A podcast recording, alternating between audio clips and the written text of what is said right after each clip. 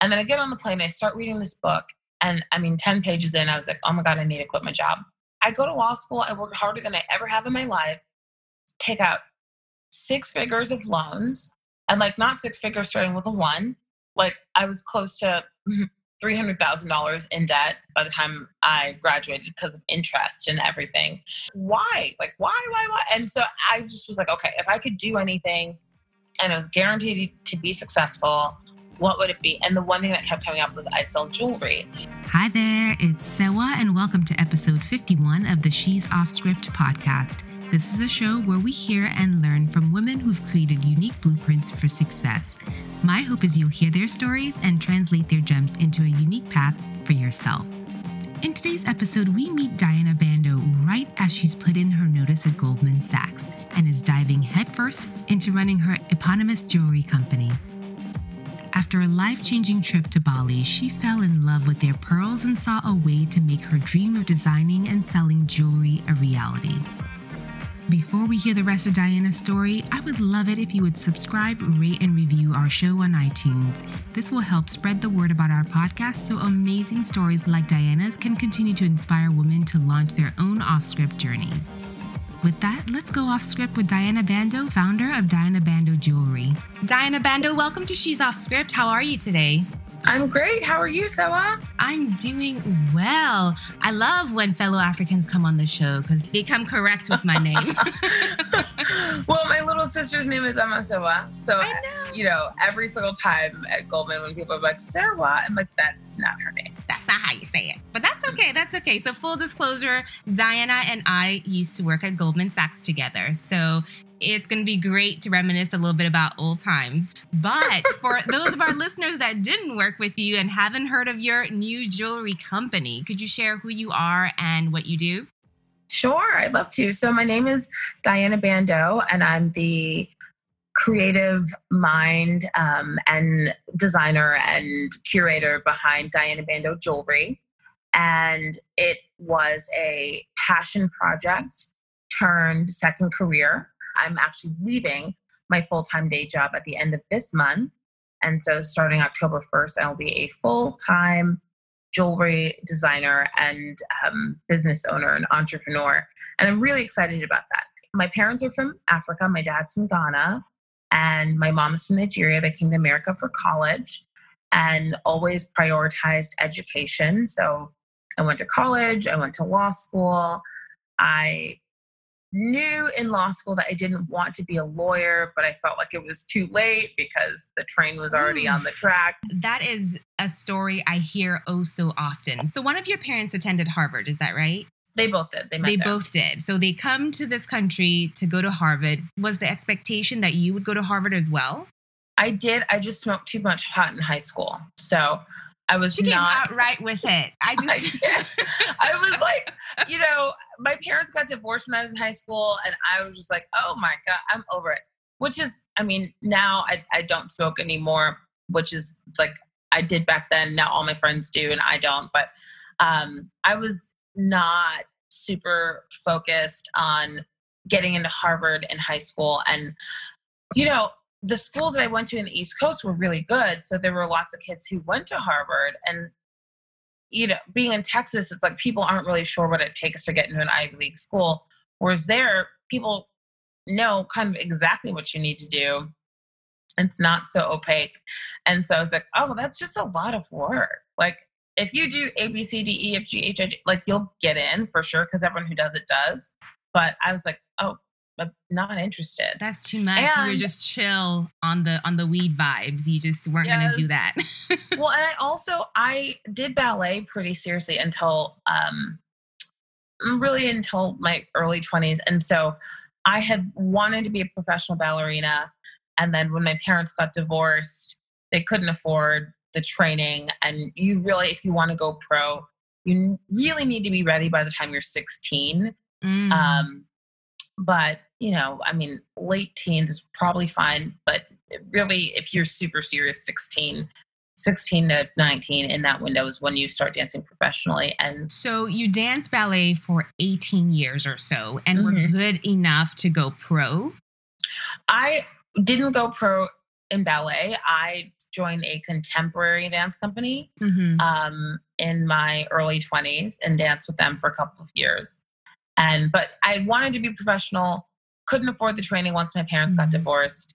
Um, and so also had like this little like, I'm not going to Harvard, I'm not going to be a ballerina. Who am I? What's happening with my life? Mhm. And, Early midlife um, crisis. yeah, yeah, at 16. I took a five year break between high school and college. So in that five year break, one of the things I did was sell clothes and jewelry at you know different like White House Black Market and places like that. And then I also was dancing with the contemporary dance company. And then I realized, oh, I'm going to be poor if I pursue this career as a dancer. And I knew that I was smart and I knew that I was willing to work hard. Mhm. So I was like, I need to just go to college and figure out a next step. And so I Mhm. went to college, was a political science major, didn't have a plan. And then, um, you know, as graduation started approaching, I asked my friends, you know, what are you guys doing after you graduate? And everybody was going to law school. And I just was like, well, you know, I know that I have better grades than a lot of these people because, you know, I had semesters where I was on the dean's list. I knew who else was on the dean's list. And I was like, okay, well, I know that I've been on the dean's list a bunch and you haven't been on there. And if you're going to law school, then I can go to law school. So I just I applied and I got into SMU. a lot of people from African backgrounds I speak to choose their career paths because of the pressure they were under from their parents. But in your case, it was different. It was a little bit more peer pressure Yeah. And, and perhaps maybe the lack of your parents' input. Did you feel like there was this absence because they were divorced? they yeah, they put a lot of pressure on me before they got divorced. And then afterwards it was like, you know, can you please give us something to brag about? Like, please. Like all your cousins are like getting married and doing all these things. Like, we need something to say. So, uh, there was a little bit of that, but also just, you know, wanting to be successful and wanting to make my way in the world. And and then I get to law school and I'm not the smartest and I'm not the hardest working. I'm just a girl. Oof. Hmm. and so that was another existential crisis. While I was there, I made friends with people and they'd say things like, I knew when I was four years old I wanted to be a lawyer, or you know, I and I was like, oh no, I've another wrong turn. Like I, I don't, I did not fantasize about being a lawyer the whole time. I just wanted something to do after college and didn't really feel like applying for jobs. Mhm. so, which is a horrible reason to apply to law school, but I think it's a lot of why people do it. It's like, oh, I need to, I'm not ready to face the real world. Like mm, more school. Let me go to school, right? And then my last year of law school, I took a class at the business school because you could take up to six credit hours and apply it towards your law degree. And so I took an entrepreneurship class at the business school. And I mean, probably by the second or third lecture, I was like, oh, this is where I should have been the whole time. Like, I'm a Oh, business wow. person, not a lawyer. Which, you know, now it's like, well, if being a business person was kind of inevitable, then going to law school is probably the better choice because I could at least have the background. Um, you know, because the business training, you can learn it as you go. hmm Even with that, I was like, okay, it's my last year of law school and the bar is coming up. And I think I just need to stay the course, graduate, pass the bar, get a job as a Mhm. lawyer, make some money, and then try and come up with a next step, but not totally derail right now. Like do things sequentially. It's a big investment. It's a big investment to just walk away from, time wise, financially, Mhm. um, and even ego wise. Mhm. to admit Yeah. that I I was probably wrong in taking this path. But I believe everything happens for a reason because now fast forward you have so many experiences that I'm sure are going to roll into your business. Yeah. But- Connections, everything. Um, and and even being at Goldman and just having the exposure to the size of the transactions and the revenue numbers of the clients. You know, if I started the jewelry line in my early 20s, I would have been like, okay, if I can just make, you know, a couple thousand dollars a month, that's great. Whereas now it's like, okay, how do I get to seven figures in the next three years? Mm-hmm. You've You know- seen the other side and you can't settle. Yeah. Right. It's like, oh, like, no, let's really do this. Like, Mhm. let's have a multi million dollar company and then scale it to a multi billion dollar lifestyle brand, which is like the end goal. And, you know, Rome wasn't built in a day. So there's not like a, I'm not even saying I'm going to do it in a certain time period, but in the short term, it's like, okay, like, and that's also part of leaving. It's like, uh, no, let's really lock in and focus and get this to a seven figure, you know, woman owned brand. And like, Ooh, I'm here for that. I'm here for that. But take us back a little bit to Sure. last year where Yeah. you went on that life changing trip oh to Oh my Bali that sparked you to actually say, I'm going to launch this. It sounds so eat, pray, love. Tell us about that. It was very two steps before that.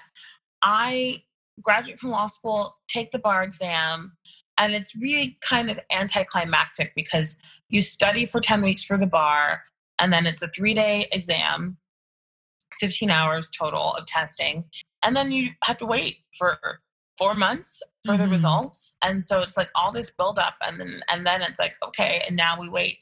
And I didn't have a job when I graduated. About half my class grad didn't have a job. So I'm applying for jobs and not hearing back and getting really depressed. I go to law school, I work harder than I ever have in my life, take out six figures of loans, and like not six figures starting with a one. Like I was close to $300,000 in debt Oof. by the time I graduated because of interest and everything Mhm. why? Like, why, why, why? And so I just was like, okay, if I could do anything and it was guaranteed to be successful, what would it be? And the one thing that kept coming up was I'd sell jewelry. And then fast forward to December of 2017, I was in New York visiting the office, having a catch up with one of the MDs in legal.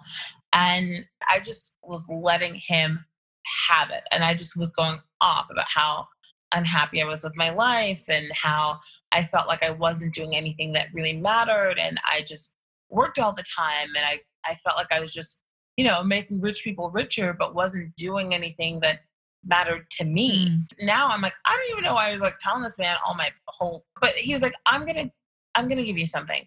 And so like the next day or the day after that, called me in his office, gave me a book called Designing Your Life that I started reading as I was flying back to Dallas. And then I get on the plane, I start reading this book. And I mean, 10 pages in, I was like, oh my God, I need to quit my job. And then, because it's all about like living a life that's organized around your strengths and your Mm. passions and making the most of that. And the advice is really practical. Like, it's like you can live, you know, your best life without leaving your marriage, without quitting Mhm. your job. It's like, you know, are there job tasks that you can delegate so you can focus more on the things that where you're in flow? And Mhm. so it's super practical, but there were enough things in there that made me like, I have to quit my job. And then I'd get to another page where it was about like making your life as it is work. And I'm like, okay, maybe I can make it work. And then Wow. I'd read what, what something is else this book like called again? Wow. Designing Your Life. It's a New York Times bestseller. Sounds um, very practical, but needed by a lot of people. Um, yes. I think I think it should be ep- required reading for all high school seniors. I really do. Anyway, so I start reading Designing Your Life. And then I go to Bali um, four months later. But all these, like, kind of the wheels were turning in my head. And while I'm there, I just fell in love with the Indonesian pearl jewelry. And I just loved them as if they're not perfectly round, but they're beautiful. And so I bought a couple things for myself and then felt like I was being, you know, greedy because Mother's Day was coming. And so I texted my brother and sister and said, Hey, do you want to, you know, go in on something for mom for Mother's Day? And they were like, Yes, pearls from Bali from Mother's Day. That seems like a no brainer. Like, yeah, I definitely want that. And so then I texted some of my girlfriends and I was like, hey, do you want Indonesian pearl jewelry? And everyone's like, yes, I want pearls from Indonesia. Why not? Like, that sounds great. and so next thing I knew, I had about $4,000 in Venmos from friends, I mean, in under a week. And and then it hit me one morning, like in bed, I was like, okay, you have been for the last four years, every single time you have a little too much wine, you'll start getting emotional and say all you want to do is sell jewelry And it just seemed like a silly thing that you kept saying. But now you're here and, you know, you're selling jewelry and it's not that hard.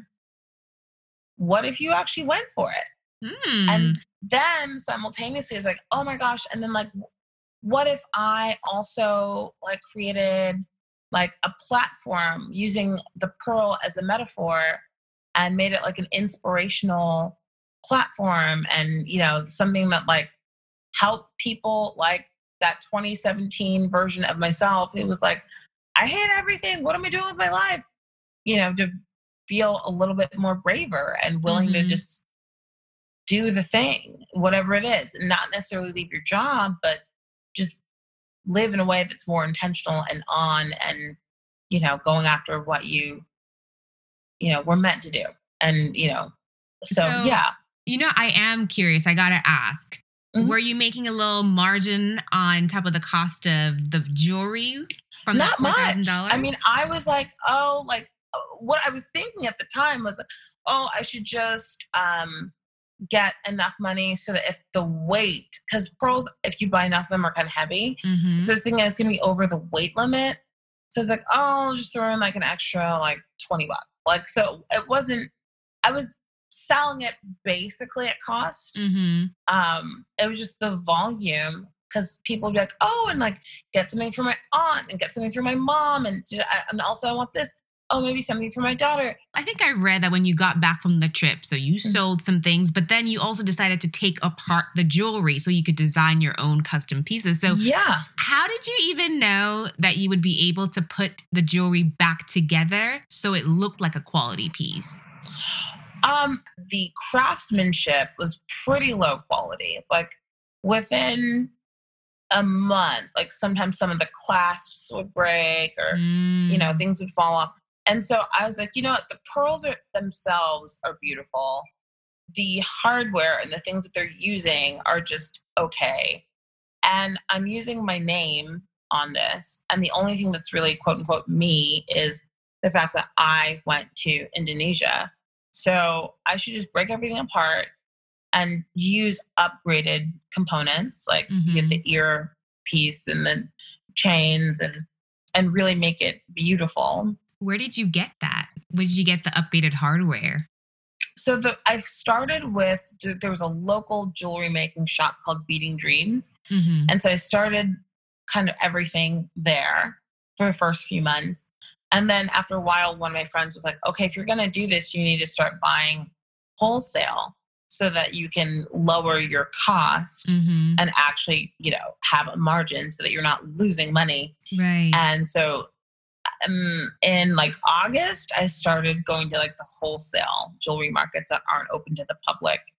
Um, okay, so how did you get access if they weren't open to the public? fortunately, I had a friend who has access. You have a lot of friends, Diana. I do. I do. I have a lot of friends.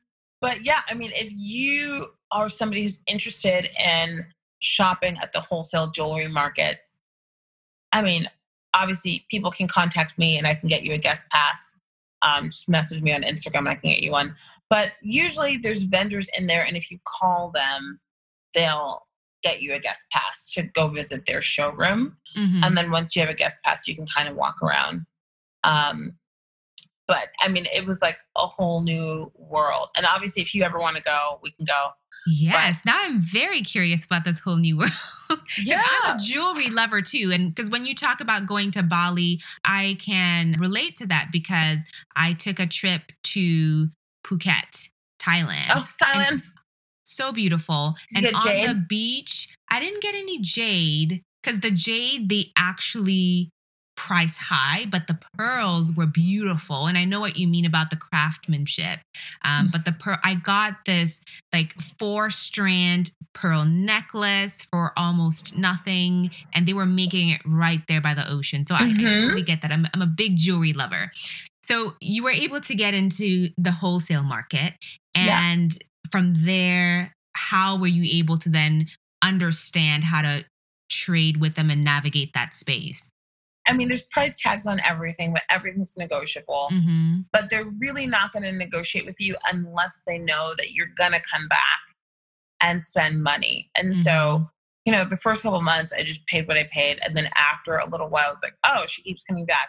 And so there's places that, you know, off the top will knock off 15% or, you know, I'll, I'll just say like, what's my price? Once the pearls from Bali ran out, or do you still have more?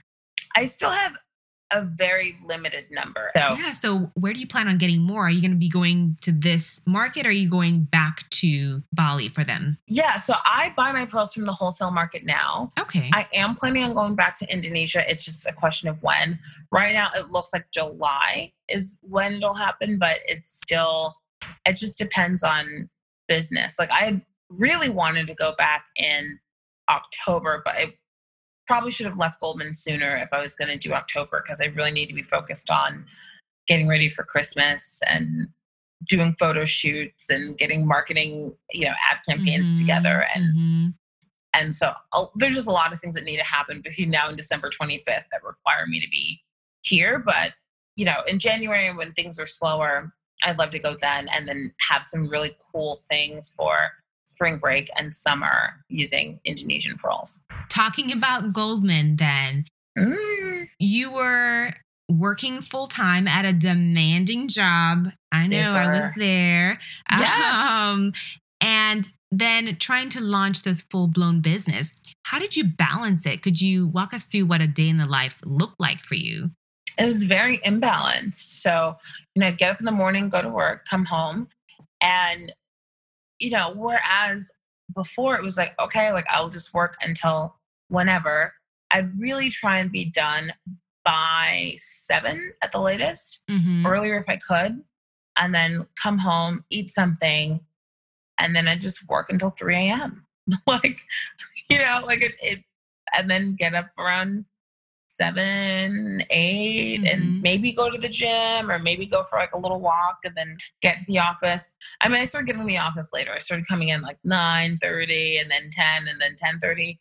Ooh, you start But- getting those looks like, look at her strolling like, in oh, at ten up. Oh, thank you. well, and people would like make like snippy comments like, Mhm. oh, okay. Like, glad you could make it today. But I was like, you know, I work till three in the morning. Like, this is me on five hours of sleep. Um, What were I you I doing? I didn't I didn't want to advertise what I was doing um probably for the first 6 8 months. Mhm. So people just knew that I was kind of showing up later, but unless you were really close to me you didn't know that I had a jewelry line. Mhm. And then people would say things like I started following you on social media and I had no idea you have this whole other life. And I'm like, yeah, I just wanted to keep church and state kind of separate. And I Mhm. I knew from the beginning that the jewelry line would be successful, but I also wasn't sure if, you know, I think initially I thought I'd probably work at Goldman another three, four years before leaving Mm. because I knew that it generally takes a business five years to be profitable.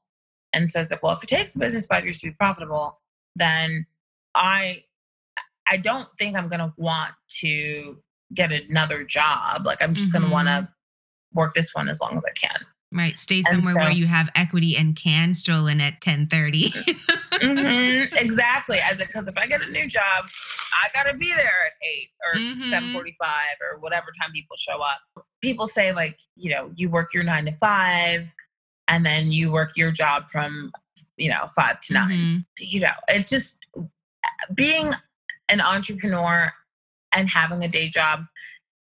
It is much more doable if you have like a forty-hour a week job where it Mhm. really is nine to five and that's not what i had and so at the beginning i just burned the candle at both ends big time and then you know got to the point where it's like okay some weeks i'm just not going to do very much with my business so i can get more sleep some days some weeks i'm going to do a lot more with the business and i just know like i'll try and catch up on the weekends it's not ideal but the alternative is to just not do it at all Mhm. um, and so, you know, just kind of taking like a this too shall pass mentality. So the founder of Stella and Dot, and I was listening to one of her interviews, and she says, you know, we, t- we all talk about juggling balls, and it's up to you to know which balls are rubber balls that you can drop and which balls are glass balls that you just have to keep in the air. Mm-hmm. And so just a lot of that, like, and and the answer changes from week to week, but um, just being really intentional about like, okay, this week these are the rubber balls. I'm gonna let them drop. Mm-hmm. Um, this week these are the glass balls, and no matter what happens, like they have to stay in the air. Mm-hmm. And um, you know, it, it doesn't look perfect. People would say to me like, "How do you do it all?" And I'm like, "You just like can't try to do anything too well, and you get a lot more done." So. that perfection bug. You just have to make sure that you're not trying to be perfect at everything. Otherwise, you will yeah. never get anything done. Dana, I feel like we rarely get a glimpse into the mind of an entrepreneur right as they're at that crossroads where mm-hmm. you know they either have to leap into entrepreneurship exactly that's where you are yeah. right now either yeah. leap full time or just keep this a small little side hustle so what boxes did you have to check off for yourself? You know, health insurance is a concern. Your multi six figure law school loans are a concern. You know, having a consistent income. So, what boxes did you have to check off for yourself before you felt like I am comfortable making this leap? In a perfect world, what I would have done is gotten the business to a point where my profit was exceeding my salary mm-hmm. um, which is not where I am right now. Um, but there have been enough months where my sales were more than my salary. Like literally, my third month in business, my sales were more than my take home pay. Mm-hmm. And I mean, I've just seen that it's a function of the more time, energy, blood, sweat, and tears I put into this, the more money I make. And the less I put into it, the less I make. Mm-hmm. Which, with my current job, it's like, oh, like it doesn't matter how much I work or don't work, I make the same amount of money. And I just think it's when you have a situation where you make the same regardless of what you do, your incentive is to do as little as possible. Whereas when you have a situation where you make more the more you do, you obviously want to put more into that. Mm-hmm. So it's it's not that everything is there, but I just looked at how much I had saved and was like, okay, how much can I live off of this? I have an investor lined up. And so, one of the things that for me is important is just I want to grow the business and get it to um, a place that I think is really representative of what the potential investment opportunity is. Um, and I was like, you know what? If I if I delay the investment discussions and really am focused through Christmas and can show like this is what year one looked like, this is what year two looked like, this is what the last four months of the year look like with me doing this full time, mm-hmm. then um, I think those discussions will be better. So, yeah, you know, for me, it was just uh, how long am I willing to continue burning the candle at both ends? Has there been enough proof of concept for me to think it makes sense?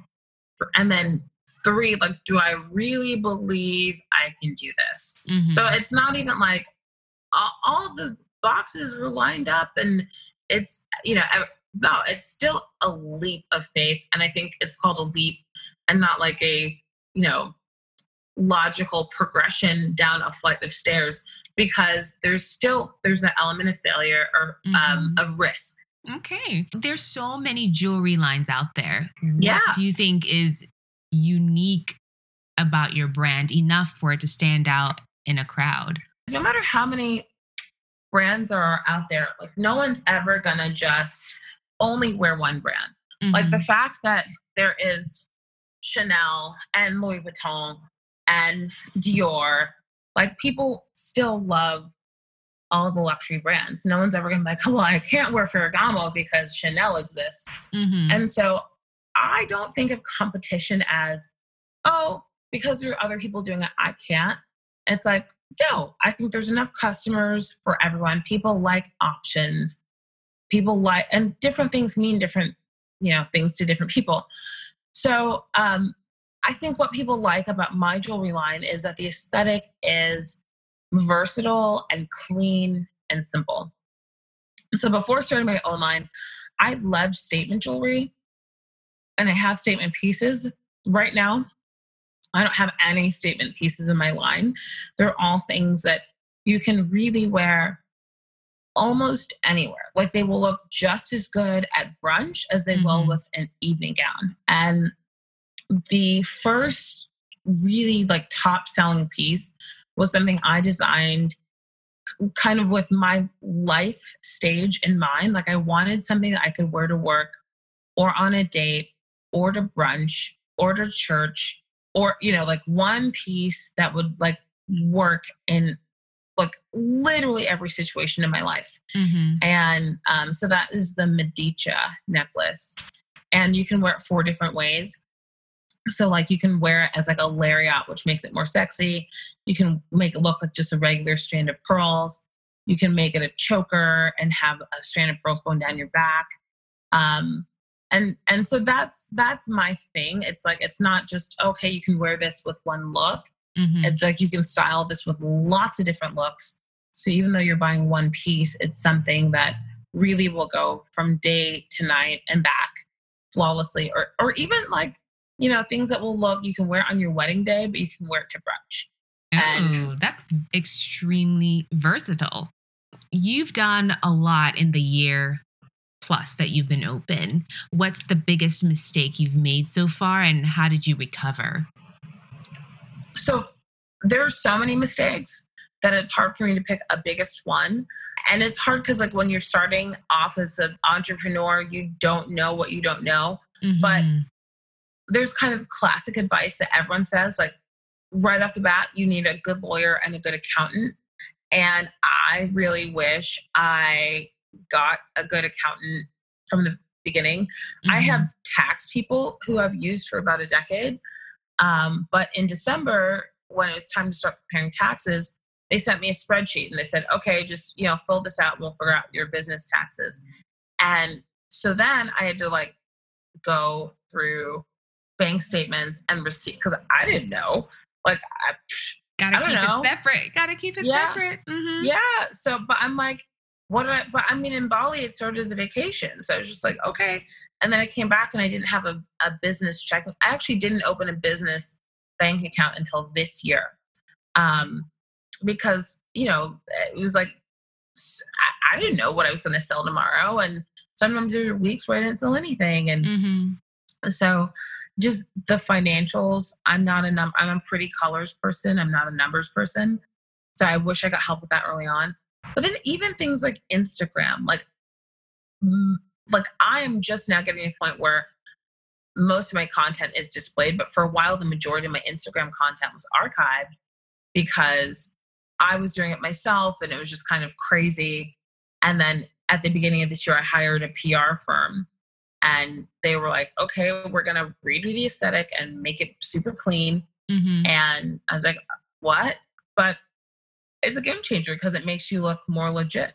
Mm-hmm. And you know, I had sold retail, but I never started a brand before. Of course. And I didn't appreciate how much thought needs to go into like who is your customer? what do you want the look and feel to be? What do you want people to say after they interact with you? Like, and to really be intentional and granular and mm-hmm. think everything from color schemes to, you know, price points to like, initially my price point was just like, okay, it cost me this much. So I will just double that. And then I'm not losing any money.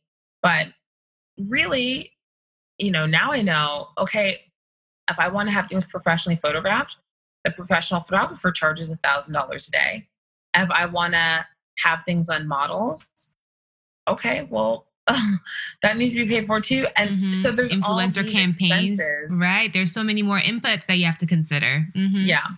And so then to go back and figure out pricing, which frankly is why a lot of things are made in China because your cost is low so you can still cover your other expenses your marketing branding whatever and um, and still sell something at a low price and make a profit mm-hmm. and right now i have a few things that are done overseas um, with some of the other designers i've started working with but the vast majority of the labor is done in dallas texas so it just means the price point is higher Mm-hmm. because, you know, I labor is more expensive here. Right. So Wow. That's such a good advice or good insight to share with people about just being mindful about all of the things that you need to take care of upfront to set a solid foundation for your business. yeah, Um, yeah, so I know when we listen to stories like I know Kendra Scott is a big Texas designer that Yeah. everyone seems to know. I love the story. Right. So she started having pieces in showrooms and then went retail. What Yeah. plans do you have for growing Diana Bandoh jewelry? You know, I've said right away I want to be the most loved brand in Dallas, Texas. And and so right now the focus is on that. So there are a couple stores in Dallas that I do want to be in and maybe I could have tried harder to be in them before I left Goldman, but I just knew okay, getting into stores to me means you're physically there, you're throwing parties during the day, you're training the salespeople. You're because getting into the store is one thing, staying in the store is another. Mm-hmm. and I just you know so there are stores that I'm in conversations with and so hopefully soon I there will be like on my website a section of saying you know here's where you can shop. Um but I I also know that I have a lot of traffic to my website. And so there's things about like converting you know more of the traffic that you get into sales that I know I could be doing but I don't even know the like how to figure out how to get so like when I'm doing this full time focusing on growing the online business. And then eh, one thing that I because I hadn't been a big social media consumer prior to starting the jewelry line is just doing online parties and styling sessions. Because one thing people will see a piece and I will know that you can wear it six different ways Mhm. but you know because i only have limited time with the models and the photographers maybe i can only get a photograph of it worn two different ways before we have to move on to another piece so i can get everything shot in the time that we have on set right. um, and so you know i'll start doing more styling videos so that and i, I think you know that makes a difference when people can actually see you and actually you had done something about this about like showing your face on your brand Yes, absolutely. Where people start to see a persona that they can relate to. yeah Mhm. and i totally was like oh no i want to have pretty things and have it all be just like models that are 10 to 15 years younger than me and super cute and that's it and the pr firm pretty quickly was like you know your social media content performs better when you're in it and i was like but i don't want to be in it like i want the but the models. line like carries your name. You Yeah. kind of have to be in it. right right well and even there's there's a marketing company um so again with all the friends i used to babysit for the immediate past svp of e-commerce for Helzberg diamonds Mm. and so, and she has been a huge help but she introduced me to some of the marketing people that Helzberg used and i mean they have been great and super helpful and like no you know we'll help you as a favor and so i was having a conversation with the owner Mhm. probably about three weeks ago during my lunch break. And I mean, she was like, I mean, yeah, everything's pretty, but like, where are you? Like, like there's no you in the website. It's Mhm. just the product. And so, but I mean, again, things I will be more focused on when I'm not averaging four hours a night of sleep and, you know, showing up to the office with chapstick and eyeliner as my makeup and and we can't wait because I could just tell that there's so many big things on the horizon for you. But on that note, Diana, it's been so great catching up with you and being able to Yes, share your story. So, where can our listeners connect with you after the episode airs? Yes. So a couple of different ways. One, social media. So Instagram and Facebook. It's at Diana Bandoh. So D I A N A B A N D, like band, O H. Um, and then through the website, dianabandoh.com. If you sign up for my email list, you'll be the first to know about giveaways, events. Uh, You know, sometimes I will do like, here's a code for a free $25 gift card, like just for my email list, you know, that you can use whenever it doesn't expire. So it definitely is worth enrolling because there's all kinds of perks there. But mm-hmm. you know, the best ways to stay tuned are just follow the Instagram page um, or the Facebook page if you don't use Instagram, and get on the email list at dianabandoh.com. Thank you. It was great chatting. It was great chatting with you too. Thanks for having me. Of course.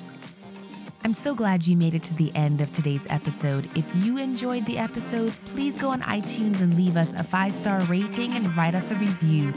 As always, don't forget to share this episode with your friends, family, colleagues, anyone who cares to listen. We'll talk to you next time.